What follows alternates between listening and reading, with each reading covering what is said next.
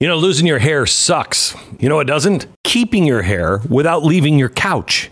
Yeah, it can be done. If you're losing your hair, you got to know Keeps, K E E P S. It offers generic versions of the only two FDA approved hair loss products. It's the real deal. The generic versions will save you a fortune. It's really simple. You just go online, you answer a few questions, you snap a couple of pictures of your hair, and a doctor will review everything and recommend the right FDA approved hair loss treatment for you. Shipped discreetly to your door. You're probably uh, wondering, you know, is it going to work? 66% of the men experience hair regrowth thanks to Keeps. Losing your hair sucks. Sitting at home going, geez, I'm losing my hair. What am I going to do? Stay at home. We're all quarantined. You can start regrowing your hair. Keeps.com slash save. Get your first order of Keeps hair loss treatment for 50% off. That's half off right now at Keeps.com slash save.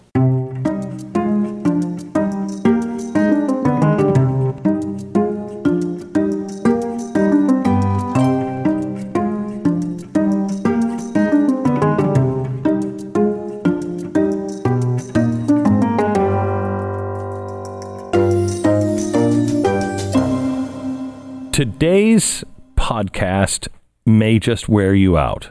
This is one of the more dynamic men I have ever met. And you would not think inspiration could come from a pillow. I mean, you know, the, those pillows that are monogrammed with cheesy, you know, meaningful phrases like live, laugh, love. No. A pillow that is so good, the President of the United States became a friend with a guy who makes them. He is a guy who invented a pillow, an open cell polyfoam pillow that has transformed many lives. You have seen him on television, and he believes that all of it, from the pillow design all the way to what he's doing today, comes from God. And it's that pillow that is at the center of it. Out of it, he built a multi million dollar empire. He became a celebrity, friends with the President of the United States. But that's not what that empire is for, as you will hear today. Part of the inspiration that comes from him is the rise from the very lowest of low of addiction of hard drugs, cocaine, alcohol, crack. It's the American story of a little boy who, at seven, his parents get a divorce, at that time almost unheard of, and is lost but then sees the unbelievable possibilities that America offers. It's really hard to become a multimillionaire. It's even harder to become a multimillionaire after overcoming a crack cocaine addiction. And it is also even harder to keep that or to grow that when you are the friend of an outspoken friend of somebody that half the country wants to destroy all of his products are made here in America, and the pillow was the cornerstone. But his next journey take him into addiction recovery, really service, and possibly a governorship. Today on the podcast, the one and the only Mike Lindell.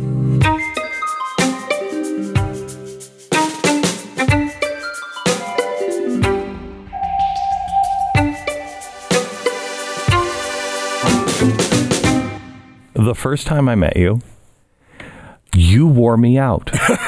you have more energy than anyone I think I know, and you're operating at a thousand miles an hour all the time. Yeah. You hear that a lot? yeah, oh, yeah. Yeah. Uh, the Energizer Bunny. yeah. So you're like, it's crazy. Um, and I want to talk to you about your business. I want to talk about uh, Trump. I want to talk about the future. Mm-hmm. But I, I really want to start with I think the key to you is understanding where you came from. Mm-hmm. So tell me about your early life because you, most people don't know this. and I don't think I've ever said this to a guy sitting across from me in a suit. You're a crack addict. Right. okay. That's a pretty big deal. Yeah. Yeah. Um, and and you went through hell. Mm-hmm. So give me just the build up to prior to crack. Okay. Well, you know, I came from, you know, these are things I know now that I didn't know then. Sure, okay? sure, sure. I, uh, my family, my mom and dad divorced when I was seven years old. I was the oldest child. This divorces weren't common then. I was the only kid in this new school that uh, was wow. from a divorced family. And, Year? Uh, year? it was uh, 1968 or 69. Oh, that's really early, yeah. Yeah, so I, um, I that manifested it into. I can look back now into either showing off to fit in, like climb. You know, I Mm-hmm. told my friend, "Watch this! I'll jump out of the, the window. The bus is going 40 miles an hour." You know, to just to do things to show off, or I wouldn't talk to people. I mean, it was very, especially if I didn't know them. You know, I mean, if I didn't, it took a long time to fit in, and that all the way through up until I ended up doing cocaine in the in the early 80s uh, all of a sudden, then I did cocaine. I'm going, wow, I can, you know, I it's a mask for pain. It's a mask Yeah. because I do believe addiction is is not a disease. I believe it comes from fatherlessness and father wounds, mother wounds, and uh, So I have to tell you, I don't. Trauma. I'm I'm a recovering alcoholic and did drugs Mm-hmm. my whole uh, my whole life up until I was about thirty, uh, and. I always say, you know, people are like, it's a disease. I don't really care if it's a disease or not. It's still my choice Right. on what I'm going to do with That's it. I could be born with, you know, no legs. right. It's what I do with it. Um, Amen, yes. And and I think that um, alcoholism, drug addiction is uh, a way that people. It's it's at first easier to cope Oh yeah, Um, when you have something that will ease the pain. false courage, false Yeah, courage, give you give you courage, to be who you are or who you think yeah, you are, right. and then it becomes this trap to where I have to have this because Mm-hmm. not ju- I'm not talking just about the addiction. I'm talking about the mental addiction of I can't perform. I- used to believe I was a better dad because I was drunk. I, I read that about you. I had the same thing. There were so many similarities. I'm going. I can't be. Uh, um, i- i- anything I did, if I be pool player, I, you know, uh, if I was playing pool, I had to be high. You know, I'm, I'm a better player. I'm, you know, I'm a better person. If you know, people, people would uh, at my five year reunion. This is kind of a. Uh, I can remember all of them had grad. I had never graduated from college. I only had two, went two quarters, two semesters, and dropped Only out. one. So much in common. and uh, well, I didn't finish my second one, so Yeah. we're right on. But but at the at my five year reunion, all of them had either graduated from college, started families, had careers, not jobs. They were moved up. I had worked at a drive-in movie theater and a grocery store, and got fired at the grocery store. And but I had I took over the reunion, telling them about you know, hey guys, I owe the mafia twenty grand for football bets. They came to my house to kill me. I, uh, f- I f- crashed my motorcycle, fell asleep going skydiving, and my parachute didn't open. I mean, I took over these the reunion. True or not They're true? all true. They were all true, but it was my self worth. That like, wow, I'm you know I'm the center of attention. Mm-hmm. I got home that night and laid in bed, and it was a sadness just engulfed me. I'll never forget that. Like I deep down, all. I wanted was what they had. You know, I can sit here and tear up now just thinking of that person back then, my other self. All I wanted was that, and I'm, you know, back then I'm even praying, you know, you know, God, if I, you know, I'm thinking of grandchildren even then because I wasn't where I was at in my life that I knew I could have been, and it was just very painful. So, who? What was the hole you were trying to fill? You know, I don't know. You know, back, you know, they, I think um, When your parents got divorced, who'd you live with, mom or dad? my mom, my and mom. were your parents kind of cool with each other, or was it? Yeah, they were cool. But my dad, there was it was like a couple years there where he was completely gone. You know, Mm-hmm. you see him once a you know for six months, and then my mom remarried to my stepdad. But it was also, it was also. You know, I guess I can't blame it all on that, but there's different wounds we Oh, have yeah. child. But they, that was one of the things that uh, you know, where I always felt different. I just Mm-hmm. felt different from all my classmates. I, you know, I lived in, uh, I've always lived close to home. I always felt there's no way I could uh, live somewhere else as strangers. And, you know, I lived in Las Vegas once for two months. I was a professional card counter at one time. And I lived there for two months and never talked to a soul other than the dealer. It's, you know, because you have an agenda to talk to him. You know, this went all the way up through, uh, um, you know, with the pillow. When I finally um, invented the pillow, I was turned down everywhere, and someone said, "Well, Mike, why don't you do a kiosk?" We did this kiosk. I could I could only be there one day. I hated it because people would come up, and obviously I wasn't on crack at the time. I mean, I mean, you know, that day anyway, and because that's a different drug. You're so paranoid, peeking out windows. But but this guy came up, and uh, I couldn't talk to people because they come right up to the kiosk. They're right in your face, and I'm and uh, I didn't even really know what I had with the pillow, how how big it was going to get. But this guy said, "Mike, do you have a business card?" I said, "I said no, I'm all out," you know. And I wrote on a piece of paper. I didn't have a business card, and gave him the phone number. Well. eh, we were completely broke and uh, had to borrow money for Christmas presents that year. That guy called me on like January 10th and said, Are you the guy that invented this pillow in Minnesota? I said, Yeah. And he said, Well, this pillow changed my life. He said, I run the Minneapolis Home and Garden Show. Would you like a spot in there? And so I, I got, I said, sure. Now I didn't know how it was going to work, but I did one thing. I put a table. I wouldn't let people in the booth. Mm-hmm. So there's a table where they're coming to me, and I got this like mm-hmm. shield, right? Mm-hmm. And uh, you know, I look back now. You can't get rejected if you don't talk to people. That was a yeah. big thing. But these people that bought pillows from me that day, then it's like God sent them back the next day. All of them showed up. There must have been 10, 15 to told me how the pillow changed their life. Wow, this pillow changed my life. And you know what's it, what's it do? I didn't even know what it did then. You know, mm-hmm. and but it made me feel good inside. It gave me some self worth. Yeah. It wasn't about the money. I could care less about the money. Mm-hmm. It was about this self worth. If I stepped out from behind that table, hey, I got to go. You know, yeah, yeah, yeah, yeah. I owned a bar for 13 years, a small hometown bar, and I remember people would come in that if no one was in there, just a stranger, and I would it wouldn't be like you know a typical bartender. I'd give them a drink, say, "Let me know if you need anything." I'd be over in the corner and go, "I wish they'd leave if I wasn't high or drunk." Right. And and that was me not want to. I thought I just thought I didn't like small talk. That was my, mm-hmm. my excuse. I didn't mm-hmm. like small talk, but mm-hmm. it was wounds, unworthiness. I think unworthiness is that you know it's it is when I first started to sober up. Mm-hmm. Um, I was, and I don't know if you were the same way. I was like, I'm just going to give all my stuff away, and yeah, you know, anything right. I collect. You know, you're just like all of a sudden you go from one extreme to another. All of a sudden you're Gandhi, and you're like, I'm no, just going to yeah. walk around in sandals and okay, uh, right? and and uh, I remember that I used to say I hate people. But what I realized, I hated me. I was so full. So similar. Yeah. So similar. And then once you once you discover that wait, it's a self-worth problem and you start to rebuild that, you're fascinated by other people. Absolutely. And you realize.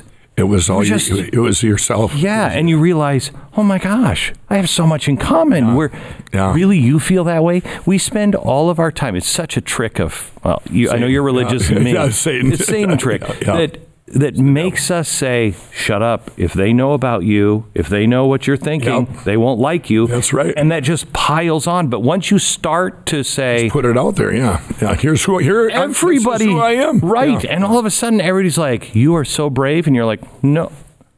No, you feel that way too. Right. I'm just dumb enough to say it because I know you're feeling that way. It's uh, it's so uh, refreshing to see someone who gets that. Yeah, I know. My, my, whole book is that. That's yeah. what I realized. And people say, "When did I realize that?" Just in the last three years did I finally, as I was writing my book, going, "Wow, this is this is why I I, I was always fear of rejection. I'm you can't get rejected. I wouldn't talk to people. I was the same way. I don't I don't like them. I don't I don't want to talk to them. Yeah. I don't like people. Right. You know, I would think that. Yeah. You know, that was the devil telling me, but it was myself. Right. It was all this stuff down here and my, these wounds and and my self worth and this unworthy. The devil's lie. Yeah. Basically. So let, let me go. Let me go back now. So when you start smoking, I mean, because crack is pretty. Yeah, crack is as Whitney than, Houston well, once said, crack is whack. Right, right. Well, so, let me tell you, the, you know, uh, people when I this is kind of funny. They when I started to, uh, you know, get real famous, everyone's going, now, Mike, just say you had addiction problems. Don't say crack. I said, I went right out there. No, I was a crack addict because yeah. we didn't make fun of anything else. We didn't say, what are you on, heroin? No, it was, what are you on, crack? I mean, that was how bad it was, yeah. you know. What are you, what are you on, crack? That was a joke that people made of it. Mm-hmm. And it was, uh, it was the early 2000s. I had my, my, I was a very functioning cocaine addict, an addict, a gambler and everything for 20, uh, about, you know, from 84 to about 2001, right around year 2000. And I raised a family, had a 20 year marriage, raised four kids, and and very functional. Well, then that switched to crack around 2000. It was one one night. What was the here's what happened. funny, a friend of mine came up from up to, from up north, and he uh, we were we'd always go after the bars closed. We'd go out and we'd and we would go to my buddy's house. We'd all be doing cocaine and. And he came in. He hadn't been gone for six months, and these guys took their cocaine and they went in the other room. And they and he goes, "What are they doing?" Go, oh, they go in there and they're cooking it up with, you know, with baking soda. You know, you have to make the crack. And I said, then they get paranoid. It changes the structure. So now crack is different. Now they're all peering, peeking out windows. And anybody that's a crack addict knows the the horror of this. It's not a, you're not going to be in a bar if you're on crack. You're going to be hiding out, peeking out windows. And, and we looked at each other and he said, I go, yeah, it's terrible. We don't even talk anymore. And he goes, and we both made a pact. We're never going to be like them. We end up being the worst too. Really? It was one fateful night. I was at my bar and I was out of cocaine. And a guy said, he goes, I got some, I got some cracks. The same thing, you know. Just try it. And I, and I had a, just every time I did something, it was like I'm, no, I'm not doing that. You know, right. That's worse than what I'm doing. Right. You know? yeah, I'm, I'm above that. Yeah, I'm above that. I'm, not, I'm not doing this. right. And, uh, and uh, so I ended up doing it, and it it grabs you. What crack does, it'll grab you and do the stuff. The, the stuff uh, you get there instantly, and it's like all the, you don't have you don't have any downfalls. You can eat on it. You not you can sleep, but then it does this just the devil's candy. It flips on you, and then you're you're you're done. There's a there's a say I read it somewhere. It takes thirty or I think it's like thirty years for anyone that's ever touched alcohol, did one even one shot for one drink of alcohol to uh, chronic alcoholics it would take the average is I think it's 28 years I read somewhere for them to where it finally affects your life. You know that's all the way yeah. from nobody to yeah. cocaine's like um, three and a half years. Crack is two weeks. So that means the only ones that ever that I've ever seen quit on that after that first time is it either scares them that it's so um, you know, that it's just yeah. off the charts and it mm-hmm. scares them, so they quit and they don't, you know. But once you get that second one, I don't know one. In fact, in my book, the drug dealers that when I when they knew I switched to crack, they looked at me and said, "You just ruined your life." I said, "Well, don't you know anyone that's ever quit or gone back?" And they go, "No." So and and that's that kind of challenged me in the fact that I knew someday I would quit, and when I did, you know, all my friends have quit now. So I can I can sit here and say because I was their hope. You know, they're saying, "Wow, if Mike can do it, you know, we can all do it."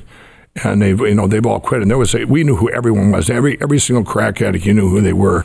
And I'm not saying, but one thing I want people to know, I'm not saying that anyone can handle cocaine. Every every every addiction yeah, no, no, is no. an addiction, whether it's yeah. overeating, porn. No, sex, it's uh, you know, and it is right. it's amazing. I, I've my mother.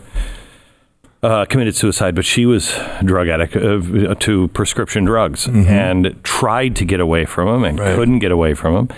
Um, and uh, you know, when it came to it, she committed suicide because her bottom was death. Right. Everybody's bottom is different. Um, Luckily, right, right. you know, I, I, remember I did cocaine um, quite a bit for a short period of time until I remember getting up one morning and you know blood all over yeah, my face, and I felt like crap, and I and I thought, what am I doing? Right. And I luckily got away from it. Otherwise, it could have it could have killed me Right not everybody has those same experiences right. and same exactly bottoms. Right. You know. You know. If we and just kind of skip ahead, I will say this: but when my my Lindell Recovery Network that's coming out, one of the things I have on there is these hope matches, and they're not going to talk about bottoms.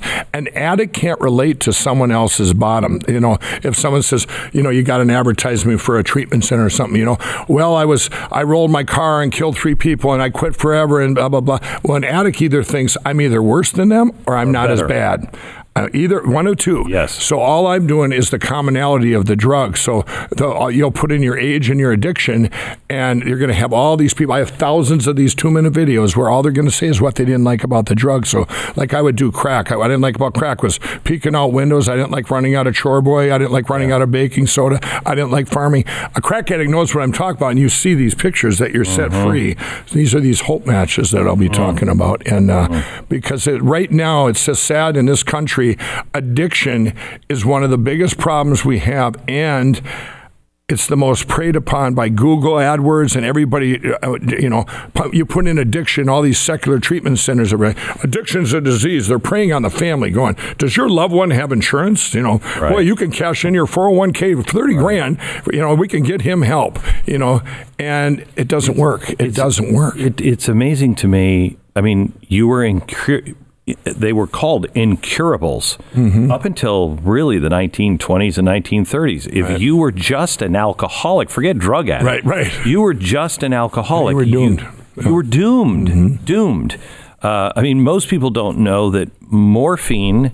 Uh, no, sorry, heroin was developed by the Bayer Aspirin Company as a way to cure alcoholism. Right. They said two weeks of this and you will not drink again. Right. Well, of course, it's Right. heroin. Okay. it's like give me crack, I'll quit gambling. You know, Exactly right. You know, But- in fact, that's a lot of stuff going on right now where they're giving Suboxone for heroin.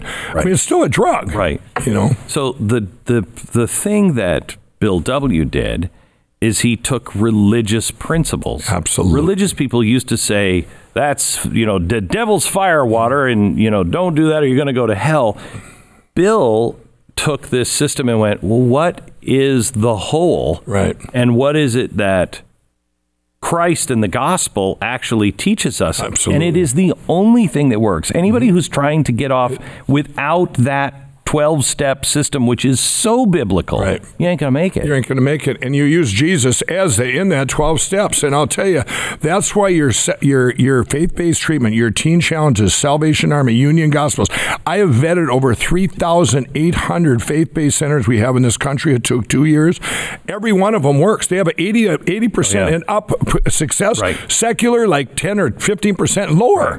Right. There's a reason for that. You're replacing. Here, here's what happened. You know, in the 1980s. 80s Glenn, I would go to, I would go. Every everyone would. You get your DWIs. You'd go to. So you got a lower sentence from the judge. You'd run to a secular treatment center and and you put yourself in, and whether it was outpatient or in, and you're in there, and they're going, well, look at all the money you spent, and you you've hurt your parents or your children, and how you're such a rotten person. You get out of there and you feel worse. Yeah. And now I don't have my stuff, and it's it's a ticking time bomb or time, time bomb waiting for. Let's say Uncle Joe dies, and then everyone goes, "Well, can you blame him? He went back to alcohol, or his wife didn't wait for him, or his girlfriend did, or his kids still hate him."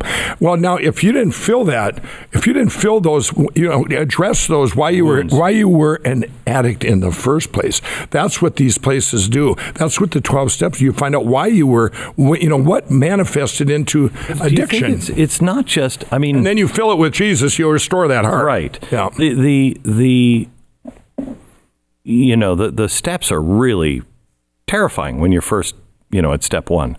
Um, they're terrifying, but when you get, for instance, I went through all the twelve steps, Right. but then. Uh, and I believed in God and I believed in Jesus and everything, but it took, for me at least, it took baptism. And Right, yep. whether it is true or not doesn't matter. You know, Jordan Peterson says this at all. Doesn't matter. Right. Now, I happen to believe it's all true. Absolutely. But there is something about someone else, a higher power, Mm-hmm. that says you're forgiven. Yeah, you're forgiven. All all of this is taken away. When you believe that, Mm-hmm. that's when you can be truly healed. Yeah, set free. Without that, you don't I don't know how you live with the things that were a dragging you down and then all the things you did because of those. You're just you end up just feeling like I'm the worst person in the world. Absolutely. And that's why your faith based centers, when people come out of them, or they, you know, if you're 12 steps using Jesus Christ as that is your higher power, and when you got that, you you have your heart's restored. You have a foundation, at least something for. Because let me tell you, when you I don't care if you get out of treatment or whatever, you're not going to get trust right away, as you know that. You know who trusted me first? My drug dealers. They knew I was never, you know, that I was over, and it took time to build that trust. So you're not going to have that. And so many addicts, so many addicts worry that, oh, trust me, they're ready to set the world on fire, and then it's not like a country song. You don't get your, and even if you do have Jesus, you don't get your dog back, your truck doesn't start, and maybe your girlfriend or wife or husband doesn't wait for you, and maybe your kids still hate you. Right. It- so it's not a country song gone backwards. I mean, this is, you need to be okay with yourself. Forgive yourself like Jesus forgave us. And you get there and you're, now you have this rock foundation and you can, you can move on. And once you're set free, by the way, I, I will tell everyone out there, there's no harder work than, than ex addicts that have got restored because they're ready to, you know, they're, um, Addiction's hard work, as you know. There's no people say to me, I'm sure they do too. Oh, you work so hard. You're always doing this. I go, I love what I'm doing. Addiction was hard work. Oh, yeah. I can think back and put myself in every day, just you know, to to do this, to just to navigate the the addiction. You know, it was horrible. horrible. And you feel, you know, I tell the story all the time that there was a time when I was down on the ground and I realized you either follow your steps of your mom and kill yourself, or you get the heck up. Mm-hmm. And and I always tell that story that I got up and uh, you know the next day it was worse. Yeah. You know what I mean? It doesn't, it's not like, oh, and the next day I was out. Right. It is so incredibly hard Yes. to be able to make that journey. And Yeah, yeah, I wanted. I want to ask you, you just mentioned trust. Mm-hmm. When you lose everything in your life, which I did, did you lose Oh, yeah, everything? yeah, everything. Everything. Yep. you realize that the only thing you actually own that matters is your word, Yep. That's right. right? Yep. And you so desperately want to look somebody in the eye and say, No, this is really how I feel. No, I really believe this. Right. And I want you to address that moment when you realized how important that was and and what that felt like and where that led you. Well, I think that's what actually saved me because, you know, I invented my pillow in 2004 and I quit uh, everything in 2009. So, all throughout, when I did shows and, and fairs for seven years when nobody would take me, I'd be on the road. I never broke my word to the show promoters.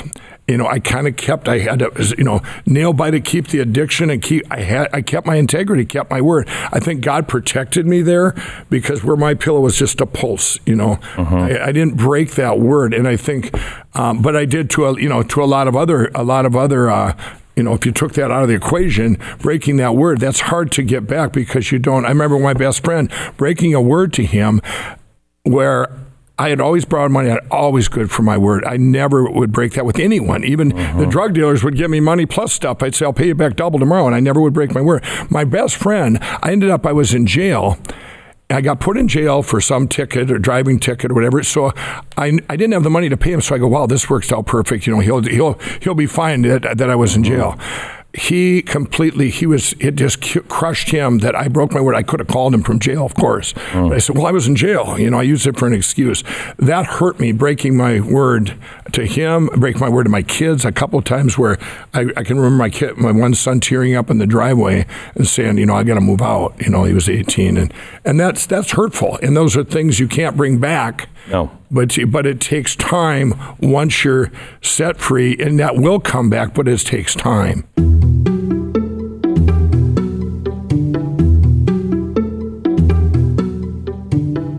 You know, we all have an idea of what our dream job looks like, but somebody isn't going to just hand it to you. Odds are you need at least a bachelor's degree to make that dream a reality. And I know it's hard to go back and, you know, go back to school while you're working. I did it when I was 30. That's why you're going to love Ashford University. Ashford University's online bachelor's and master's degree program allows you to learn on a convenient and flexible schedule. You can study wherever you're most comfortable learning, and enrolling in one of the six week courses at Ashford makes you a full time student. I, I will tell you, I started doing this myself when I was 30 and I didn't have online, and it was so hard. Now you can pursue a master's or a bachelor degree that you've always wanted in programs in business, administration, healthcare administration, psychology, just to name a few. The SAT, GRE, GMAT, and other standardized test scores are not required for enrolling at Ashford University. Ashford University, accredited by WASC, Senior College and University Commission, so get on the road to earning your degree and making your dream job a reality. No fee to apply at ashford.edu slash Beck. That's ashford.edu slash Beck.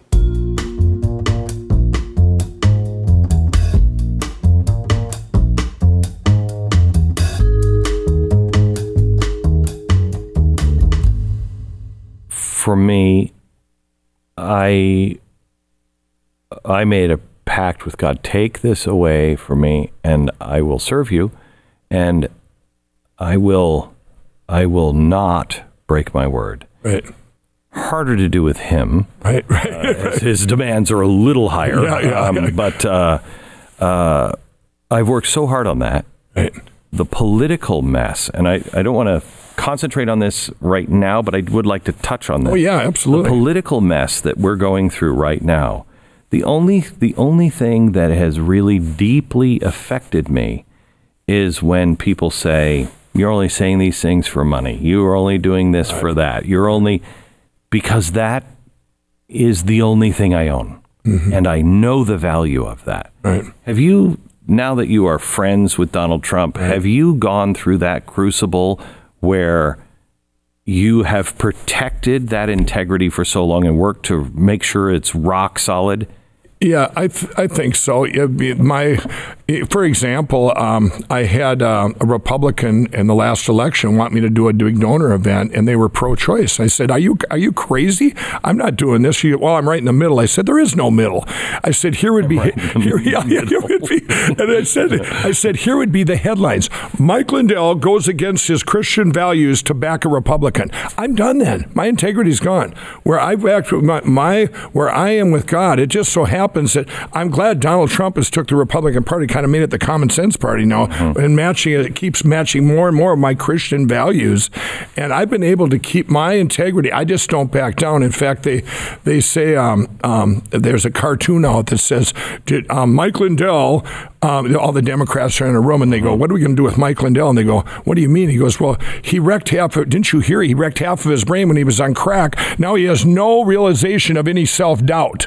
And it's kind of a cool. thing. I said that. Wow. I said that was by Steve Colbert. I sent him pillows. I go, "Thanks, Steve." Thanks. Yeah, it was a pillow. you know, but it but it just kind of tells you where I stand. My I don't think my integrity. People know. You know, when I went into the election, well, does it bother you that knowing that you are like that, does it bother you when people try to smear your integrity when it, it, that's not you. Right. It did. In it, where it did, I got a, re, a, realization, a slap in the face right away. In the summer of 2016, now you realize when I came out of addiction, I didn't know anything about politics.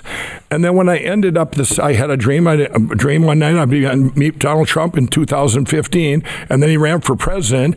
And then I'm, I'm going, boy, I better learn what everything is. You know, I never voted. I didn't know politics were important. Voted, really? I didn't know anything about politics. I didn't think they were important. But when I came out of addiction, I'm going, wow, my friends are unemployed. Everyone's got lost their Amazing. houses. There's a president giving money to an evil empire, and I go, what did I miss? You know, I, I, I, literally am going, what did I miss? So I come from a blank slate, wow. and when when and I had by a divine appointment, I met Donald Trump. Now this is the summer of 16, August 15, 2016. I get invited by him personally to meet him in a private meeting, and I, f- I fly out to New York. I don't even know if I had been to New York before, and I, I guess I had.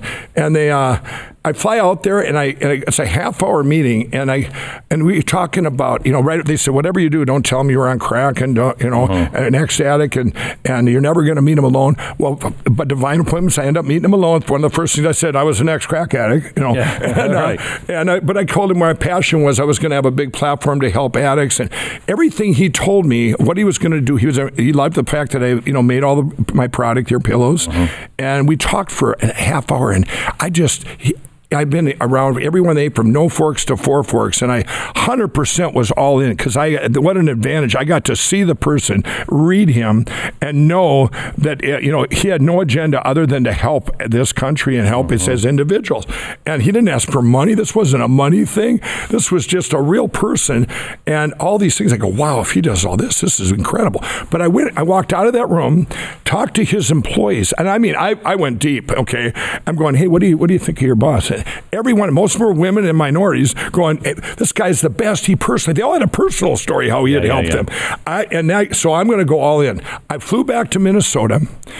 And I went, and now back then I could say to the media, I'm walking across the street and they'd all be there with their microphones, right? I went to my boardroom and I said, You guys, I'm going to do a press release. I want to tell everyone about Donald Trump. I said, This, you know, we got to go all in. This is, man, everything he's going to say he's going to do is amazing. Well, my board, one guy said, Mike, you, you do that, you're going to ruin our company and you're only, you know, you're going to ruin half of the country. Well, yeah, yeah, yeah. Walked out of that room, I, and I was mad. My CMO came out. She goes, "Mike, we didn't get all this way by you not listening to God." I went back in that boardroom. I said, "We didn't get all this way by listening to God. I'm doing that press release." I did it the next day, and none of them took me on. Six of the venues, six of the outlets, from a newspaper to TV, all sent me emails calling me a racist and calling me all this stuff. I go, "What are you kidding?" And they dug up dirt on me that had that I, I had already told people, but they dug up all this dirt. Then when he wins the election, they took me for the better business, but from an A plus to an F for MyPillow. I mean, I was just attacked, and I'm going, God, did I make? I never doubted myself, but I'm going, God, you need to protect me here. You know, I'm like, I know I'm doing the right thing. That I'm supposed to do this, and and then by a series of divine things, uh, an article came out five days after they did that announcement that told my whole story to the country, and all the country then attacked them. It stuck up for me. You know, Mm-hmm. it was like ninety five percent. It was these this small voice down there that was the bad, Mm-hmm. and they so since that time, it's almost now I can I've kind of like broke through where I can go on TV now and talk good. you know, I can speak out for Jesus. Like I, I wear my cross on TV. I got attacked for that too many times. And and now I can speak out for him or speak great things about the president, and I I don't get attacked anymore. You know what they what happens is on Twitter they'll go boycott Mike Lindell and MyPillow, and then another guy will say don't boycott him. He'll double his ads. We see enough of that guy. so so it's it, it was hurtful then and scary at that time, but now you know I know I'm going.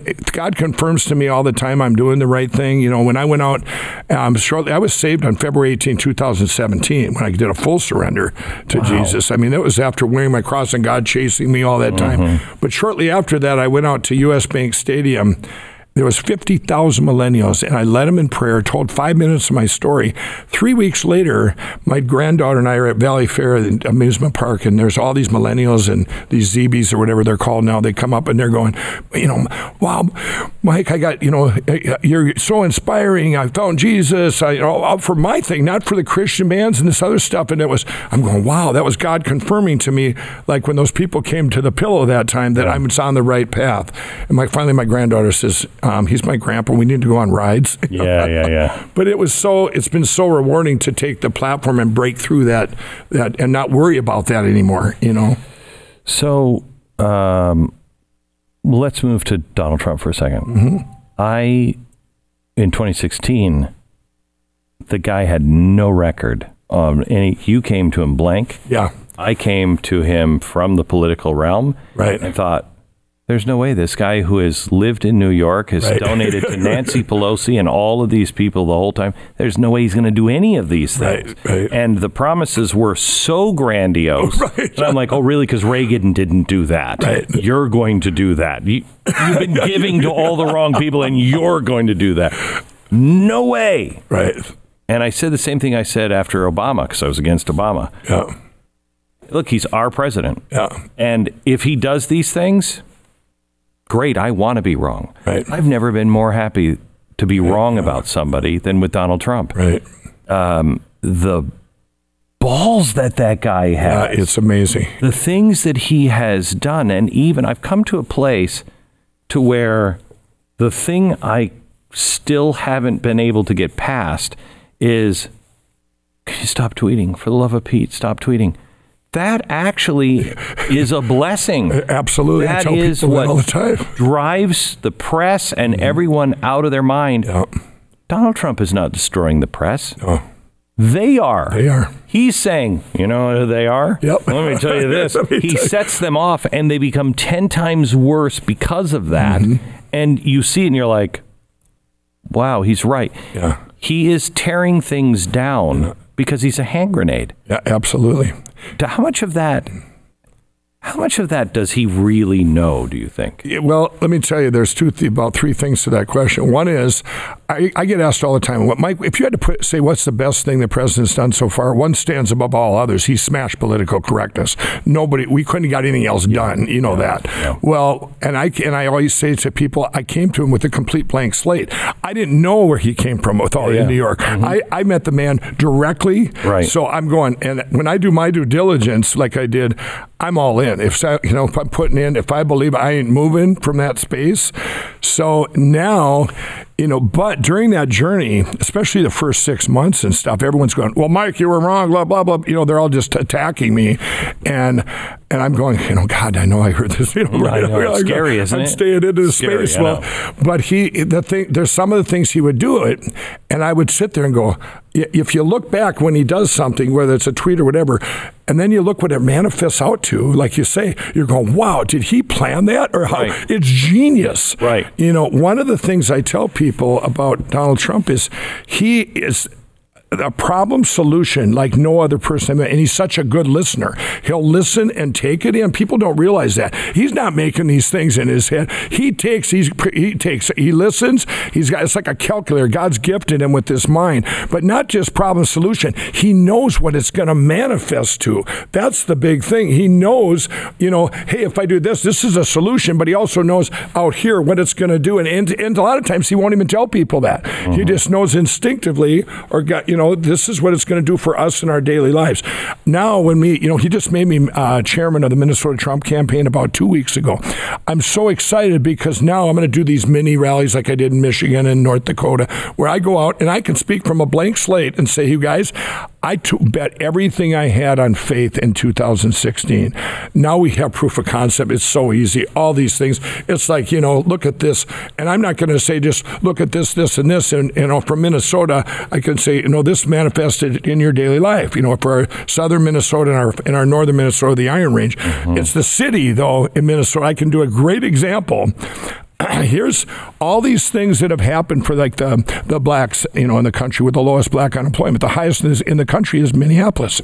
You know, um, we have all these things. The highest crime increase, Minneapolis. We're not we're not where the rest of the country is mm-hmm. because of a few things going on in politics in Minnesota. Right. We don't have to name no names. It starts with an O and ends with Mar. Right. You know? right. And it also uh, is Keith Ellison and Keith. Ellison. I mean, there's some they're, real they're blocking the good yeah. things like the our opportunity zones, these envision centers, all these things. I I feel it every day there. We live it in Minnesota, and people say, "How are you going to get her out?" I said, "Just let her stay right now." Everyone else she's engaging. All I got to do is point to her and point to a, a, great city like Detroit where these great things are going on in Detroit. Amazing. There's amazing things going on in Detroit. In fact, I want to make a commercial and go, here's one city that listened that's doing all these things from the administration. Here's what it's manifests in their daily lives. I got a lot of things going on in Detroit. Here, and here's here's Minneapolis where we haven't listened, where in fact the rally there, remember when our mayor said, stay out, uh-huh. stay away. I mean, this is what's going on in my home state. So I'm ready for the fight and they and uh, it's going to be exciting. Bill O'Reilly said something the other day. Uh, he said, "I think Bernie Sanders' loss uh, will be the end of this socialist socialist movement." I don't think so. I think it's more like uh, Barry Goldwater, 1964, Ronald Reagan, Bill Buckley. That those epic losses early actually galvanized people uh, and created the rev- the Reagan Revolution later d- where do you where is this coming from what is the solution to this I, what are your I can answer that I, I really believe this because I had a I believe I got this you know I, I prayed about this and where this was going I kind of wish that Bernie goes further into it because I think the Democrats are going to expose what socialism is. I think they're they're they're exposing it here. Here's what it is. We don't want this, but they're doing it in a way obviously kind of hidden right now right. to try and put everything into Biden. Right. But if we but if he gets stronger, they're going to have to say, "Hey, here's what it'll happen if he gets there." Right. They're going to have to start doing their own ads no, against it. I have to tell you, I think Trump wants to run oh, against oh, Sanders. Yeah. I mean, yeah, Sanders. Yeah. And, and the only problem with this is the risk. The risk. If something, God right. forbid, happens, right, that would be the that, would, be, a disaster. I, I, think this is set up biblical. I now I think of this. I believe. And, and I don't want anybody out there to get complacent because I want everybody to convince people on the left to come on over to the right. But I believe Donald Trump will win in a landslide. And when he does, here's what's coming over the next five years they, these two biggest things. It's like the, the final frontier thing. I believe addiction is the biggest opportunity in history for the biggest revival ever to get where's who's people looking for hope more than more than addicts or their families? And everybody's affected right now no matter how many forks you eat with I don't care. It does everyone's affected. So bringing this country back to God bringing schools back bringing this next generation back that middle generation that didn't have God in the schools and we had uh, you know these teachers unions and these professors teaching this ungodliness they're going to look at, at the example around them and it's they're going to be kind of squished by two, you know, kind of like, you know, hey, it's, this is, uh, it's going to be more and more people coming on over to, to, reality. Uh-huh. I mean, because this is uh, this isn't going out. I've said it before so many of them believe that socialism they don't even know what it is they think it's having coffee you and i together right. you know this being social they're they're they don't get it I mean, they don't they don't understand what it really. Well, will they haven't been taught. There's no one teaching it. There's no one teaching that. There's no one teaching so many things, and I think this is where um, this is where I think in the next five years the president's really going to focus on destroying this addiction. You know, thing. He- They're so get and then using that to get God back in our schools and your your faith based treatment, all these things. Can we talk about the addiction that's going on with opioids Mm-hmm. now? What what is what's what does that look like, and what is happening there? Well, it's, you know, they say that. Uh, that it's actually turned somewhat with the you know the first lady and the president. They've done so much for it already, but the but and then with the, I was there when he signed the opiate bill, but what it is, you got a generation that's willing to play Russian roulette because they didn't have God as a base. They, you know, they, they have their self worth is like, like you know, you and I when we were addicts. Their self worth. I haven't thought once, you know, would I ever do cocaine if it was poison? If every other one and I could die? And uh, if you read my book, I actually, yeah, I actually took that took that chance one time, and uh, you know, right after I was poisoned down in, in Mexico, then not even two minutes later, I did more cocaine. You know, and so it's such Well, a alcohol. People, most people don't understand. Alcohol is a poison. right. I mean, it doesn't taste good, an- and it's real thing. There's a reason for that. Yeah. If it tasted like water, everybody'd be dead. Right, and it's it's it is a poison. You are poisoning your body. Right, right. Um, and uh, and yet we still do it. we still do it. I, I really think it's because that generation that you got that whole you know generation there that didn't have they it was, it, they didn't have God they didn't have a found they're we were reaching out for um, for something to self worth they're just it's a block and they're this whole um, you know let's go have cry rooms I mean I mean you know these different things they don't have anybody to lean on and they don't what I'd say to people out there right now this is I will say this if you have an addict out there or if you are an addict and you're in that age group I want you to look at everybody knows someone that's died Everyone does now. Someone somewhere, you know, you've heard about it, or you're someone very close. I had very close people to me die, but um, and but we also know people that have made it through. And go look at them for that hope. These these addicts need hope. These kids need hope that hey, I can get out of this, whatever it is, this this um, self worth thing, or you know, this hopelessness. That's what they're looking for. Something to hang on to, hope. So they're not just masking pain, um, but they're you know they're uh, false. It's not even. I don't even think it's even a false courage so much anymore as it is. They have nothing. What are we living? What are we here for? You know what? if you don't if you don't believe in a higher purpose than yourself, this is pr- this gets pretty empty. It- it gets Gathering very empty. Stuff, it's just there's nothing to it. Right. It's very empty. And then you have all these things like all these, um, they get caught up in a world of, you know, where's the, where's the joy? You know, I think that's the biggest thing. Now you bring it back to politics. I can bring it back. I'm going, you know, one of the things I never thought politics affected anything.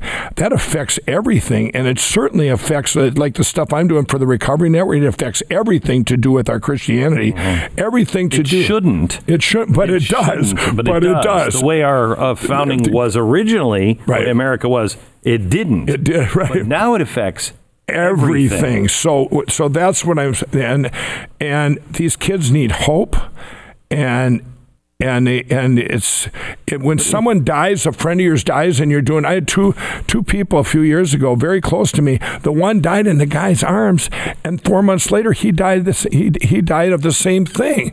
It's like we, you know, there's no because there was nothing inside. There's something empty inside. You know, I think it was Marx or Lenin who said that uh, religion is the opioid of the masses.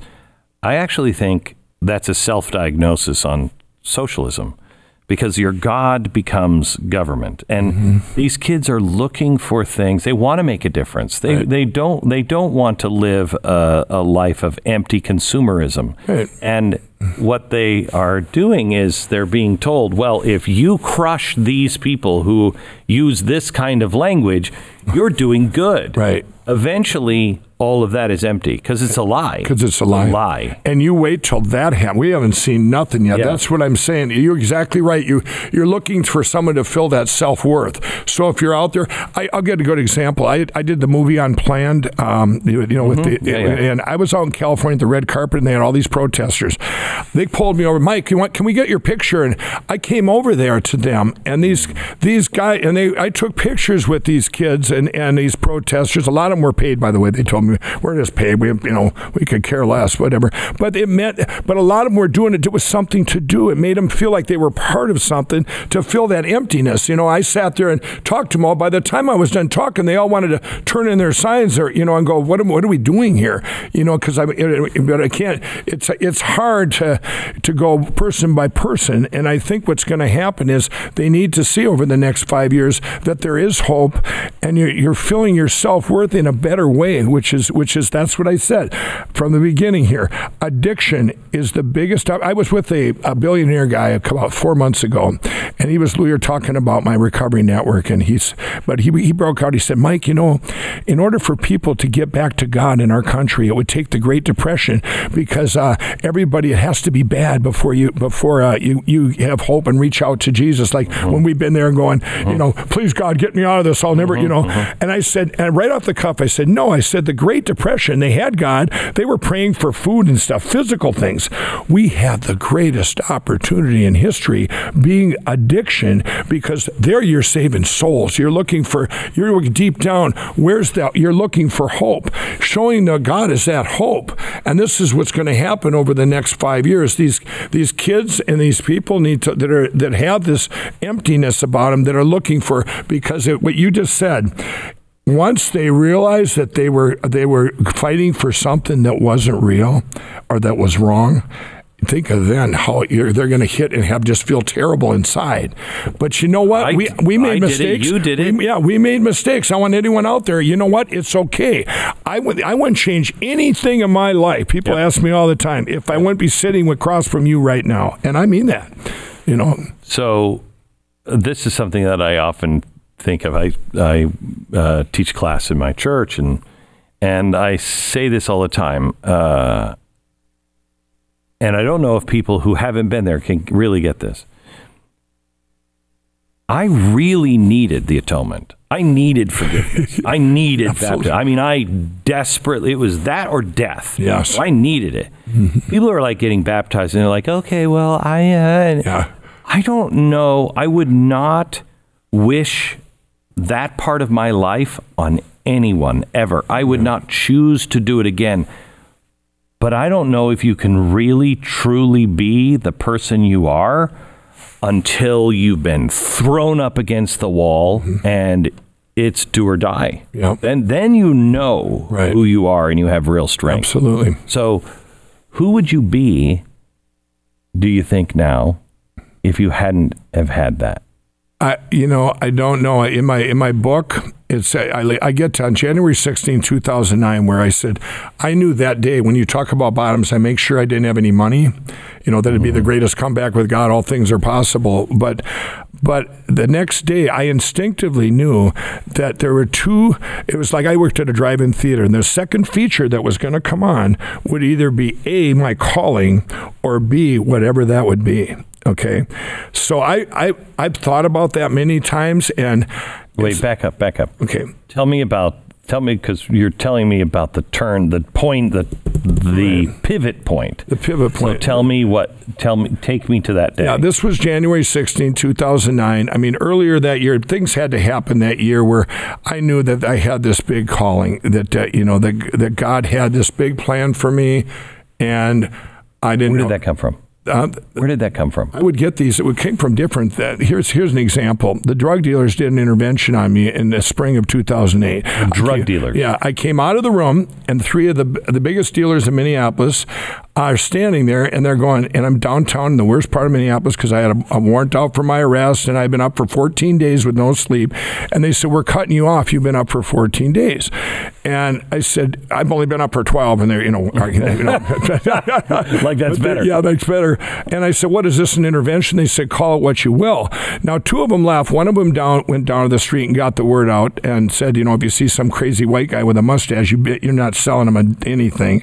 And this is my book. These two of the guys work for me now, by the way, are born again Christians oh. now. But two of them, they leave, and this guy finally he went to sleep. I was already down to looking on the ground. We call it farming, looking for because I was out of crack, and I headed down the streets. Two o'clock in the morning, I couldn't buy crack anywhere. I spent an hour, and I'm very resourceful. I'm going, you know, person to person. They're going, no way, man. I got you're not getting anything from me. And uh, came back upstairs, and he's waiting up for me, and he said, "Give me your phone." He says, uh, "I'm taking a picture. You've been telling us you're going to write this, uh, write a book, and that MyPillow. Now to this close. He said, "You've been telling us MyPillow is just a platform for God, and that you're going to come back and help us all someday, and uh, you know that you're our, you know, I was their hope, and to get out of this addiction and everything." He said, "To get out of this addiction lifestyle we're leading," and I would tell him that all the time. I had 28 of my friends quit on their last day. We'd be at the bar after the bars closed. We'd be doing cocaine or whatever, and I'd I'd be telling them about end times and Mark of the Beast. I read about when I was in jail in the Bible, you know, uh-huh. and uh, they'd quit and find Jesus, and I'm going. My friends are going. Will you quit talking to me? We're losing friends, you know. I mean, but these, and then things happened in 2008. I had four calls one night. Um, they uh, this it was uh, I had been on this little public access channel, never been on TV other than that, and she'd air it. This Christian lady would air it once in a while at three in the morning, and I get a call at six o'clock that night. I'm I lost everything was gone then by then my other house, this house, and and I'm all by myself out in this wooded farmhouse. And I said, "You get this call," and she goes, "Are you the guy I seen on this on channel six? I said, "Yeah." She goes, "Well, I don't. You have a big calling. I God, I got this in prayer, and God wants me to pray with you if that's okay." I said, "Sure." She prayed for about 45 minutes. I'd mute her and do my line once in a while, you know. And and about a two hour, I ended a call with her, and two hours later, I get another call. Yeah, you the guy on, that I seen on Channel Six. She says, uh, "God t- told me what you're doing is important, and never give up, and I want to pray with you." She prayed for two hours, okay, and I and I ha- I know these people to this day uh-huh. now. But then at three in the morning, this guy calls up and he goes, at three in the morning, he says, uh, are you the guy on, I've seen on Channel 6? He says, I don't believe in God, but I keep getting this dream that I'm supposed to call and tell you what you're doing is so important. I hope my dreams stop now, you jerk. Blah, blah, and he slams the phone down. Eight o'clock in the morning, I answer the phone. I go, You don't want to buy a pillow, you want to pray. And she goes, How do you know? I said, It seems to be the thing tonight. but things like this kept happening. And my friend came to me, uh, where I finally, he came to me in December. He was my match. He had been, we had both done cocaine at the same time in the 80s. We had both switched to crack in the early 2000s. And I'd heard he had found the Lord, and, and I hadn't seen him in four years. And he came popping in like beaming somebody in from Star Trek. I go, mm. Dick, what are you doing here? And he goes, The Lord led me here. He goes, What's going on? And I said, I said, you know, as long as you're here, I got some questions. And the first thing I asked him was, is it boring?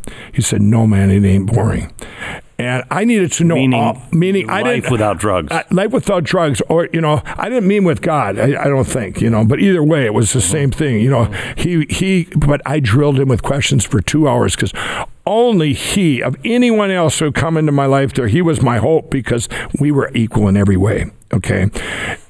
A month later, on January 16, 2009, that's when I knew that that was the end of the line where if I woke up the next day, now would it be, was it my bottom? Yeah, like I made sure I didn't have any money left or anything, physical bottom, but you, you know, but I knew my calling would be gone. I, I would lose that option forever.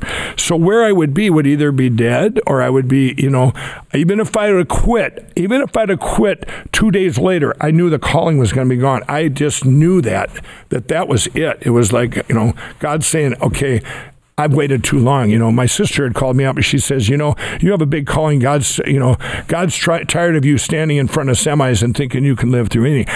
I used my calling, knowing I was called, to tell God, you know what, you picked me for this. This sounds horrible that I'm going to be doing all this and I'm not going to have my drugs. So I procrastinate. I procrastinated for almost a year, maybe even longer, knowing that I had this calling and you know, going, okay, but I, so in other words, I waited till the last minute. We've done that before. so I've absolutely done that. And I've had that same feeling. I had the same feeling when I was eight years old, had it my whole life. right. Uh, and there came a point to where uh, I I really truly believe I, I heard in a very compassionate way. Right. It's okay. I'll get somebody else. Right. Right. And it was kind of like that. It's yeah, like, you it, know, just- it was not like you know. damn you. Yeah, it yeah, was, right, right. It was It's like, like, yep, I get it. yeah. You, I've waited, but I'll get somebody See, else. and my thing was there, I said, you know, God, I want to wake up in the morning and never have the desire for any of it again, ever. And I woke up in the morning, it was like Groundhog Day. I'm going, wow, something's different. The desire was gone. I've never, you could have put me in a crack house that day, I wouldn't have done. The desire was gone. But That's now, conversion. Yeah, that, yeah, I mean, that was just radical. This, I mean, there was no desire for crack, cigarettes, uh, alcohol, anything. It was gone. But, you know, then things started happening. But two months later, I did go to a faith based treatment center out of my church to find out. I felt led to go there. I'm going, why am I going here? I quit, you know, to, mm. to find out why I was an addict in the first place. And I had been in so many treatment centers, and I walked in there the first day, and I'm going, you know, I did this much. I'm being all grandiose. How many days I stayed up? They go, we don't care about that. The first thing he said was, tell us about your father. I go, what are you talking about? I In your childhood, I said, I had a fine childhood. How dare you bring this up? You know, but seeds were planted there that actually brought me all the way up to, like I say, February 18, 2017, when I went into a, thing. It was actually it's called Operation Restore Warrior. It's actually for veterans, and I went in there with hope that I could and did a full surrender. And then I got, you know, actually got baptized in the Jordan River. You know, I mean, I, I mean, these things that happened real fast. And uh, for me in uh, 17, it was kind of like I met a gal in 2014, and she said, Kendra says, you don't have a personal relationship with Jesus. You're just believing in, you know, you're believing. What do you mean? I wear my cross on TV, and it's not a pose, and I'm, you know, I, people would call me up. This is crazy. With in 2011, 12, 13, when I got so big so fast, and or in 14, 15, 16, I guess was really bigger. But they people would call me up and go when I was the only call center, and I'd answer, and they go, "You're wearing your cross on TV," and this be some atheist or whatever, and I would sit there with and spend an hour with them on the phone, and they'd be saved. I go, "There, take that," and I'm not saved yet. So tell me before you got to go back. Where did and I, I don't want this to sound like a infomercial, um, but you know because when you were coming on to do commercials uh, on my show, full disclosure, he's uh, an advertiser. of mine. No, MyPillow is an advertiser. right? Yeah, MyPillow is. Yeah. Um, but uh, uh, I was dreading this meeting because I got a MyPillow sent to my house, right. and I tried it and I hated it, and it wouldn't have been anything I would have ever bought. I would have Right, right, never right. purchased a MyPillow because it's that crazy guy on TV with the pillow. Stop. Um, and I like the down, and I like all of that stuff Yep. but I just could, you know, just sleep horribly. I got it. I hated it. Right. I hated it. Yep. And I don't advertise for things I don't like. Right. Yeah. Ability is on Yep. And I'm sitting there going, how am I going to navigate these waters here?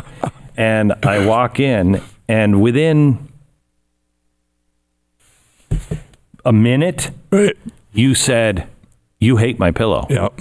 And I hadn't really, I, I was being kind and I was like, I like, knew- "Hey, I you knew, know, yeah. uh, and you knew it. You hate my pillow. Mm-hmm. And uh, I was like, "Eh, yeah, I do. Uh, then you said, you got the, The wrong, wrong size. You got the wrong size thickness. Yep. So you sent it to me. I, again, this is not a commercial, Right. but I, I, I, it's incredible. Yeah. I sleep with it every night. Yeah. It's not something I even. It's just I would have never thought, and right, I wouldn't have right. thought that there was that much change. Right. And it fluffs up. I just put my hands You through. Adjust know, it for you. to. Yeah. you just put your hands through both ends. yeah. yeah. Is, that, is that what people Yeah, do? yeah, you that's what it adjust it for you as an individual. yeah. And it stays that way. Mm-hmm. What the hell is this? I am fascinated by how. for, and and I've sold 46 million now. But the, when when you talk when you talk about what what you just said there, it's all about keeping your neck straight at night. And this is you know when God gave me God first gave me the dream of this uh, for it was the name MyPillow. I got upstairs in 2004 and I'm I'm right, MyPillow all over like making a logo. I'm going this is going to be so cool. My daughter came upstairs. She's like 11 years old. She goes, "What are you doing, Dad?" I go, I'm going to invent this pillow. It's going to be called MyPillow. It's going to change the world. And she grabbed her glass watch. She goes, That's really random, and went back downstairs. Oh, but as as um, I didn't even know, I kept getting these downloads and, and dreams. It took about a year to invent, and it's never changed since when we finally had it invented. I, the only thing that changed about ten months was invented, but I wanted it to have everything. I wanted to wash and dry it. You couldn't wash and dry pillows back then, and so it was back to the drawing board for it. and Went completely broke when it's mortgaged my house just to be able to make it last ten years. I wanted to take every problem solution into the pillow. I wanted to have everything. You know, as long as you're making something that's going to be the best ever, I wanted it to be every single person. If you went down the streets and said, "What would you like in a pill?" I want one that you can adjust. Here it is. I want one that stays cool. Here it is. I want one you can wash and dry. Here it is. I want one made in the USA. Here it is. Every answer I wanted it to be a yes. And Is what- it patent? Did yeah, it's file oh, patent. Oh yeah, I got a patent. And here's here's what happened. I want to tell you that patent. when I was turned down everywhere, I actually went into a Bed Bath and Beyond when I had it invented. I said, "How many you want? I got the best pillow in Yeah, history. right. Where's your manager?" And the guy, he literally came out to me and said, "You need to leave now," because I was so passionate. You know, I'm going, "What You? do you?" Yeah. he goes, "You need to get out of here." And I, Yeah. you know, we realized I was. And uh, anyway, so what happened then in 2006 or five, I think it was six, I was doing the Minnesota State Fair. Very interesting. I had my three jars of my patented fill up there, and there's a guy to my right wearing a suit, and he didn't fit in this fair, right? And I'm done selling some pillows, and he came walking up, and he was an executive from a big bedding company, and he said, "You the guy that invented this pillow?" And he says, "Yeah." And he told me who he was. He said, "Well, we checked this out, and this stuff lasts ten years, or it could even be longer." Now, I mine was theory, right? I'd got dreams, mm-hmm. and so I'm go, "Wow, I'm glad somebody checked it out, mm-hmm. right?" And he goes, "This pillow," he goes, "He goes, do you have a patent?" And I said, "No, not Ooh. yet." And he said, "He goes, well, let me tell you, this will never ever see big retail." And I go, "What do you mean?" He said, "The average person buys 40 pillows in a 10 year period. It's one of the biggest industry where you just they don't work." And they and uh, he said, "What's going to happen is," and he named the big companies. They all start with an S. They're going to go around you. They're going to get that patent and never put this on the market like the cars that got 200 miles to gallon. And those words rang in my ear. When he walked away after that conversation, I got on that patent. Or what I mean, I got, you know, it was patent penny, but I'm going, I got to get this. I, you know, Right. and, and I did get that patent. And uh, because one of the things I want to tell inventors out there too, you know, patents, big companies, uh, this is one thing I have, my new platform coming out, mystore.com, that's going to change. It's going to be a safe place for entrepreneurs because our products get corruptly taken in this country by companies that uh, they'll copy them. You'll see the box stores, they all have these little monopolies and, wow, there's my product I invented. And, and so it's going to be a safe place for that. But they, um, when you uh, when you get a patent, now they're overturning them in our, you know, which uh, the president will take care of this. They're overturning eighty percent of our patents. They go back there and just overturn them. Are you kidding me? What do you mean? Who does The that? big, big, big companies. So instead Here of in America. in America, instead of copying your patent, no, they go get it overturned. You know, I mean, this is what's going on in our country right Wow. now. Uh, You know, the president's working on this, but but let me tell you, set us. That's what set us apart. That's what made us. yeah, yeah, It's Ben Franklin. Right, patent. absolutely. And I'm going to tell you, with the patent,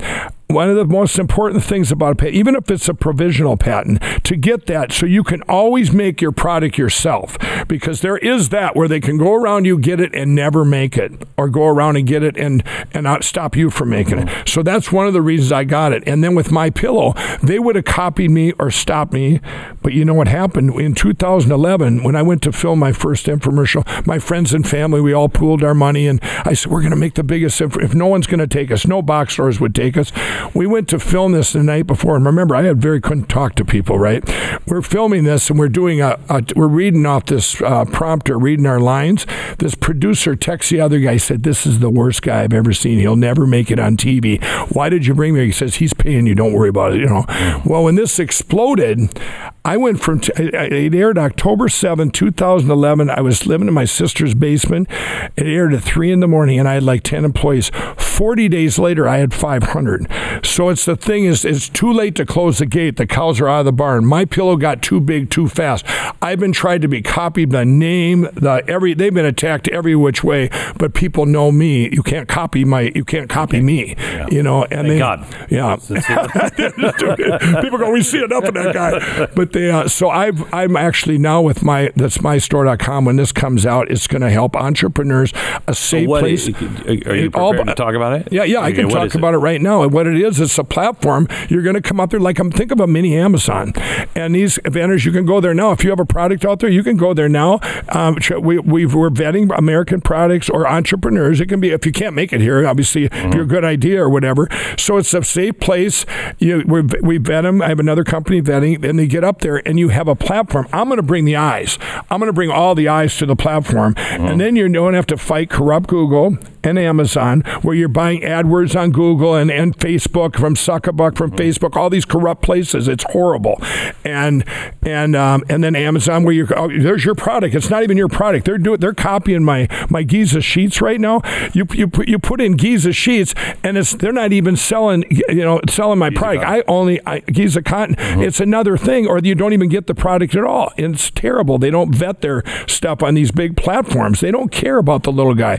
Well, I do, and I also now I've told the box stores what I'm going to do to save the box stores from from Amazon. You know how they're crushing them. I'm going to go to the box stores once we have all these great vetted products. But you're going to see me on TV a lot more now, but that's that's okay.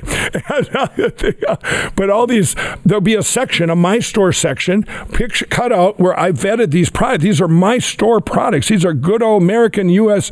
Great entrepreneurs, and then you're going to go. These stores then will have them. They can say, "Hey, we have my store products," and get people going into their stores.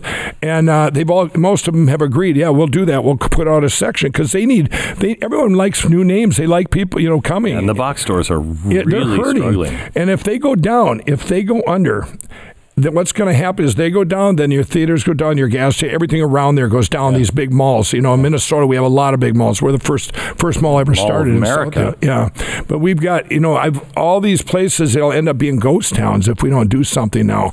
You know, and Amazon's a monster. I mean, they, their U.S. Post Office. Wait till they tell the U.S. Post Office that they're going to be doing all their own delivering. There was a time when Amazon, the U.S. Post Office, was delivering a package to someone's house on a Sunday, but I can't get MyPillow products delivered. I mean, they the the deals that they've made. The president's right. The stuff that Amazon's done is so bad, and we. I'm telling you, everyone out there, it is. It's like a monster. It's like just boom, boom, boom. They're just surrounding. It's like the movie The Blob or the Thing back in the uh-huh. day. It just uh-huh. just keeps getting bigger. So and what do you mean the post office? You can't Amazon. They they used. I, I think it got stopped, but they was Amazon. You could del- you could order on Saturday, and they the post office was delivering your product on a Sunday.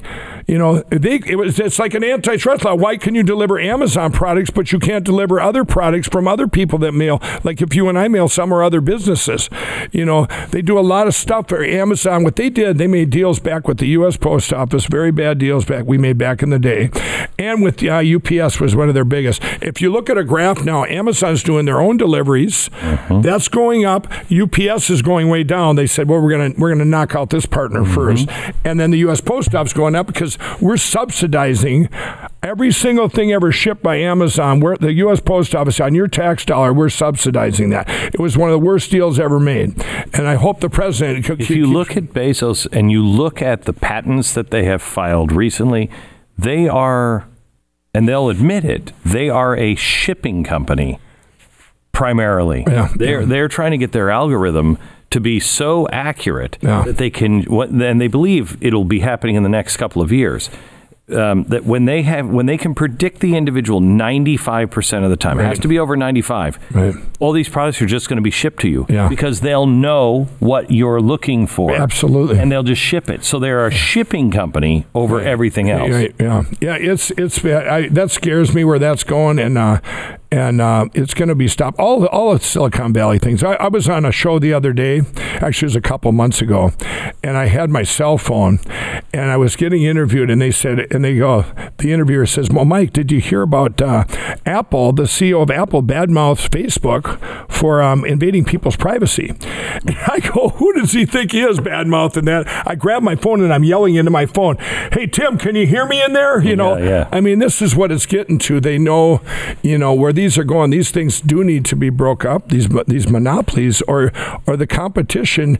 You know, your your hardware stores will make it. They're the one things that are still protected. You know, the hardware stores because people still go into them, and you're not you know shopping online. It's sad when we're going to have a society where a drone delivers your stuff to your door and they and nobody's leaving their house. We're all sitting in there like uh, you know like the movie 1984 or whatever it was. Yeah, You know. yeah, no, it's it's, it's uh, uh, more like I think WALL-E, Or? Yeah, yeah, where, yeah. where the people are just these fat blobs Yeah, that are right, sitting in right. chair Yeah, and yeah. everything's delivered to them. but I, but that I, I think people ask me all the time about the end times. I said, uh, God gave us grace November 8, 2016, because everything we're just talking about would have been accelerated tenfold if Hillary would have got in. You know, it just there would have been no no, it would have been over. You know, and, and now we have a we have an opportunity here for the greatest revival in history to bring our country back to God and and straighten out these things that are out there. We have a great president that can silo them out and say we better fix this before it before it destroys us. Whether that's Silicon Valley, whether that's uh, you know your Amazons or your Googles or you know these things need to be addressed because it's coming. I um, I talked to a friend of mine who is uh, deeply involved in the government and deeply concerned about what's known as deep state. It's just a corrupt group of bureaucrats who think Mm-hmm. Right. they know better than the president and everybody Right. else. And I said, um, "Can we turn this corner? Can Trump turn this corner?" And he said, "My fear is he is so utterly alone." that there are just all of these huge bureaucrats that have been around forever. Uh, right. And he's so utterly alone. And the problem is so massive. Do you think he feels. I was watching him at CPAC, and uh, I thought, he's now, this is why he's successful. He's the president, but in those in in his rallies, he's really not. He's the president, but he's like it's your, he's your friend, mm, Absolutely. And- That's and- what he comes across. He's right? gotta, you know. and yeah. he's just saying, "Oh, "You won't believe what I just did this week. You won't believe what's happening." yeah, you know, he's talking to you like your friend would talk to you Yep. if you were upstairs in his living room. Yeah, absolutely. You know what I mean? Yeah. And so, and I think that's why people trust him. But he's also in a room where the people trust him. He's not in those rooms very often where he knows they're not going to violate my trust. Right. You know what I mean? Right. Right. And I think he walks out of those stadiums energized. I think Oh, that is absolutely right. He needs he needs continual confirmation. You know, I've told the I told the first lady um, a couple months ago. I said, you know what? I want you guys to know this. When I see people on the street, when they come up to me, it's not about a pillow. The number one thing they say is, "Thanks for having our our president's back and tell him we're praying for him." And that means a lot. You know that that every that they're behind. It's a confirmation they're doing the right thing, and he needs that. And and uh, not because you're right. There is times he's completely alone, but I think that's changing with us as people start. You know, not go get more boisterous out of fear. Get rid of the fear. It's mm-hmm. okay. I bet your big business out there. You know what? My biggest day at MyPillow is the day we're in. I mean, this is what they should not live in fear of that. Oh, it's going to hurt if I if I say that I you know if I say what Donald Trump's saying. You know, and. I just think more and more people are coming over. You know, why would you not? Once you they get past that and going, this is this is where we're at now. Um, I think he feeds off that. I think it's uh, it builds his confidence that he's doing the right thing. Can you imagine if he didn't have that? You couldn't. You couldn't do Completely it. You isolated. couldn't do He'd it. be in You'd a prison. to- yeah, it would be. Then White House would be a prison. It would be a prison, and he and he takes a challenge. Um, of course, he gets hurt at times where they, you know, they these fake things they bring up all the time, and and watch him. I watched him and and uh, the way he stepped back. You know, Obama had this Mussolini kind of pose uh, a lot, and Obama has this. I mean, uh, Trump has this this air to him on television.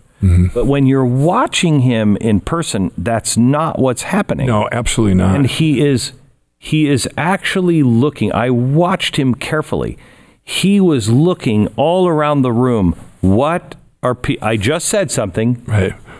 who's who's for it, who's against Yeah. it, what's the room telling me? Yeah, You know, it's like a absolutely. Mm-hmm. very personal focus group with the people that he is that that support him. Absolutely. He's like I say, he's a great listener and he is and he can take it in. You combine that with the one thing he has that no one else can you gotta remember, he was there. Like when you said, you know, here's this New York businessman, he's he's been he's been there. It's like an addict. Like you and I've been there, we can speak out about addiction because we've been there.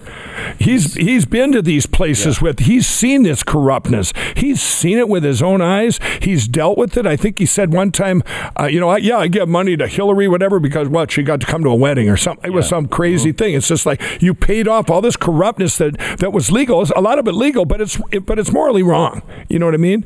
And he's been there and seen all this stuff with his own eyes, and he knows what needs to be fixed for the common man. I think people say, you know, do you think his it, it- with him it's not all about uh, money? He's got all the money he's ever needed. It's about it's a challenge. Um, for him, he he likes the confirmation. If you're with them one on one, he really genuinely cares. I actually wish I had that as much as he does. He'll come up, hey, how's you going? I've talked to people. I just came from the White House about a week ago. All this, there's Secret Service and there's door people. There's all these workers.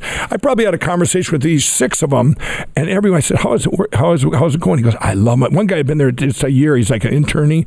He says, I can't believe it. He goes, every time he comes by me, he'll say, how's it going? Remembers my name, you know, and these things, and it's a personal thing. And he's not doing it, but nobody knows doing it, so he's not doing it for any political thing. He's doing it because he cares, and that's you know, and just like just like um, back then when I you know when I did stuff, it also makes him feel good inside that he's doing the right thing. You know what I mean? When he's getting the the feedback, and when he's and so. I, you know, people can sit there and when we talk about the Twitter and stuff, they say, Mike, boy, he should stop twittering. You know what? When he's tweeting, there's so many good things that people don't about that are going on out here because it's like a you know he doesn't have the house to work with so he's got all these great things going on that people don't even realize the stuff he's doing that i know he's doing for like addiction and all these things that he can do with executive orders that that these are going on but they don't even put it in the news because they're so busy worrying about his tweet uh-huh. you know He's the ultimate other hand. yeah look over here look over really here is. The Republicans are such a disaster. They've had the greatest misdirection for four years, Yeah. and they haven't used it. Yeah, they haven't could it. have. They could have passed anything, Anything, anything, anything. and Yeah, and it, and the press would have been like, yeah, yeah. Whatever. Everybody's required to have a gun. Yeah, but have you seen what he's done today? What he Right, tweeted? yeah, yeah. They could have passed Could anything. be- Well, you know what? I do believe, though, I believe in 18 that we got rid of a lot of bad Republicans. So like this will be, I believe everything will come back now, the House and everything. And I, and then these those four years, you wait and how you can see what you know. That's obviously that's our prayer. That's what we all should be mm-hmm. praying for, because then the things that can you you know everybody with him and behind him, I we could just one after another things that what he's done without any help. You know, think what he could do if they if the Republicans got behind him and you know.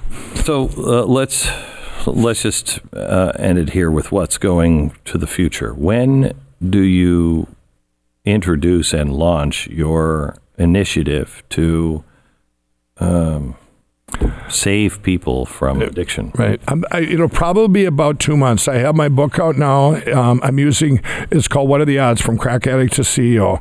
That book is out there. the greatest but it's ever. not out there in a way like you would normally think. You can get it. You can, I, I self-published.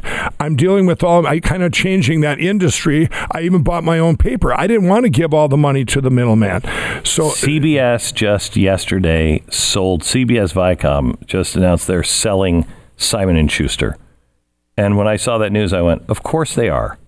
Loser. Mm-hmm. There is the the book printing industry is over. Well, they why take- would I? If you have a platform, Right. Why would why you, use would you lose Well, that? here, you know, and it's unfair. Like Amazon, they take 65% for the digital book. I'm not putting it up there. Are you kidding me? I'm not giving him more money for the, this money for this book is going to the kingdom. The Lindell Recovery Network. I, I put it all in myself. All the money and everything. I didn't I didn't go out and ask for people's money. This is this is going to launch probably about I'll say at the latest 2 months, maybe maybe 3 at the most. We have the the back end uh, it's going to be an amazing app and website, and it's going to set free millions of addicts and employ tens of thousands of ones that have their heart restored. This is a game changer like you've never seen. This is involves you know fifty thousand churches so far and, and four thousand treatment centers, but it's also going to be the best online help in history. How's it going to employ people? There'll be the addicts that come out of your your long term treatment. These guys are going to be those are going to be my workers. where they'll be, uh, I need customer service. It's, it's a, a pretty complicated, but I'll tell you that they're going to a second chance. Yeah, yeah, they're going to be these are these are second chance people, but they're they're um, right now. The Salvation Army has been doing this for years. They employ like fifty percent from within, and employers grab their employees when they're at their heart restored because there's no better hard worker than an addict that's been restored. I think you and I are proof of that. You just work hard. You love what you're doing, and and right now, right reasons. And right now, we're in an employees. Um, it's an employees market out there. You can go, even corporate America, people are changing. They're going, you know what? I'm not going to work 60 hours a week now so you guy above them can get all the credit with the CEO. I, you know what? I'm going to tell them I'm either working a normal 40 hour week or I'm going to go to another company. We're in a great position right now where everybody's getting higher wages and stuff. But this platform I'm launching between two and three months, I'm launching my My Store for entrepreneurs in about three weeks. And I really, and, and, but I'm, you know, I got three things going. And then the president, I'm, I'm doing the, the, the uh, chairman of the Minnesota Trump campaign. For me, I've got all three of these going because they all tie together now. Because it's, you know, I do realize that now this where now politics make a lot of the things I'm doing even possible. Like let's just take the entrepreneur platform. So many things that the the president's doing to protect our entrepreneurs in this country. I could sit here and list. We could talk. It'd be another hour. I could tell you all these great things that are going on right now. Where before you had about four companies were monopolizing and taking our good entrepreneurs, and they sit at home. They don't have money to fight it, and they go, "Wow, I invented this one time," or they have inventions they're too afraid to do anything because they're working and they live in fear that what if I fail? When they need a safe place so they don't have that fear of failure. And that this is going to be a game changer for that. And it's um, it's really exciting that you know for me, I give all the glory to God. God gave me this platform. You know, it's not about MyPillow. That's just a platform of being to have the the integrity and notoriety to be able to do these things and to be able to not put up with these big companies, your Googles of the world, and say, you know, I, the other day I was bad mouthing him on TV, and my lawyer told him, "Say, quit bad mouthing Google." I go, "Why? Yeah. You know, why? What are they going to do? Turn me off? I'll, I'll, I'll, tell the rest of the world how you know." Right. So let me ask you this: Minnesota had uh, a wrestler as a governor, right? Old Jesse, uh, crack addict, TV pitchman, entrepreneur is is governor in well, everybody wants me. Everybody wants me to run. I prayed about it, and I really, you know, it's, it, I've, I've even met with a lot of governors saying, "What's it like being a governor? Will I be able to change Minnesota? Would I be able to help?" And that's 2022. So I'm really looking at Minnesota this time and saying, you know, we don't have the the House legislators, the state legislators. It's uh, it's Democrat, and if that, you know, if we get that flipped, and I could really make a difference you know, and God leads me that way, I'll do it. You know, I, wherever I'm led. And um, so I will tell you right now, um, we'll see, but I'm not afraid of it one bit. I told the governors I talked to, I talked to six of them, half hour private meetings to ask them about this, and they all said, "Well, Mike, the hardest part's the campaign. There, you're going to get attacked and smeared." I said, I love that part. I'm, I'm, I'm, used to that. I love fighting the other media. Mm-hmm. You know, we were at the. I was at the Iowa caucus with uh, all the. Uh, we, I went there. It's one of the few um, non-surrogates or whatever. That were all there, and they, all the congressmen, and Jim Jordan, Mark Meadows, and everybody was there. For we all went to different different caucus. I learned what a caucus was. You know, mm-hmm. and anyway, we were all sitting in a booth, and uh, this is the day before and I said there was some bad news there, and and uh, with Jerry Falwell Jr. too, and he says he says I'm not talking to them. They wrote a bad article for me. They lied, and I said I'll go talk to her. And I, I walked up and I I started talking. Yeah, Mike, can I interview you? I talked for 30, almost 30 minutes, and these guys are laughing in the booth because she goes, I got to go. You know, she, she couldn't take all the good. You know, guess what? Never got printed. You know, never got, you know, she, so she wasted a half hour of her time because I'm sorry, I'm only going to tell you good things. You know, I don't, try, usually, you know, 90% of the time, I don't badmouth the other side. They do that to themselves. I want to get people from the other side and say, hey, you guys, it's just your congressmen and your politicians, you, you people that are over here come on in. It's okay. Quit listening to them, you know. And I want to get that message out. And I think that's what we're that's what we're here for to get the message out. And we're in the greatest revival in history. And in order to get God back to our country, we need to do it through. We need these next five years, and at least at this time in this country's history, to all be to back this great president and great administration because we can do a lot for the kingdom if that happens. Mike Lindell. Thank you. Thanks for having me on. It is always awesome. fun.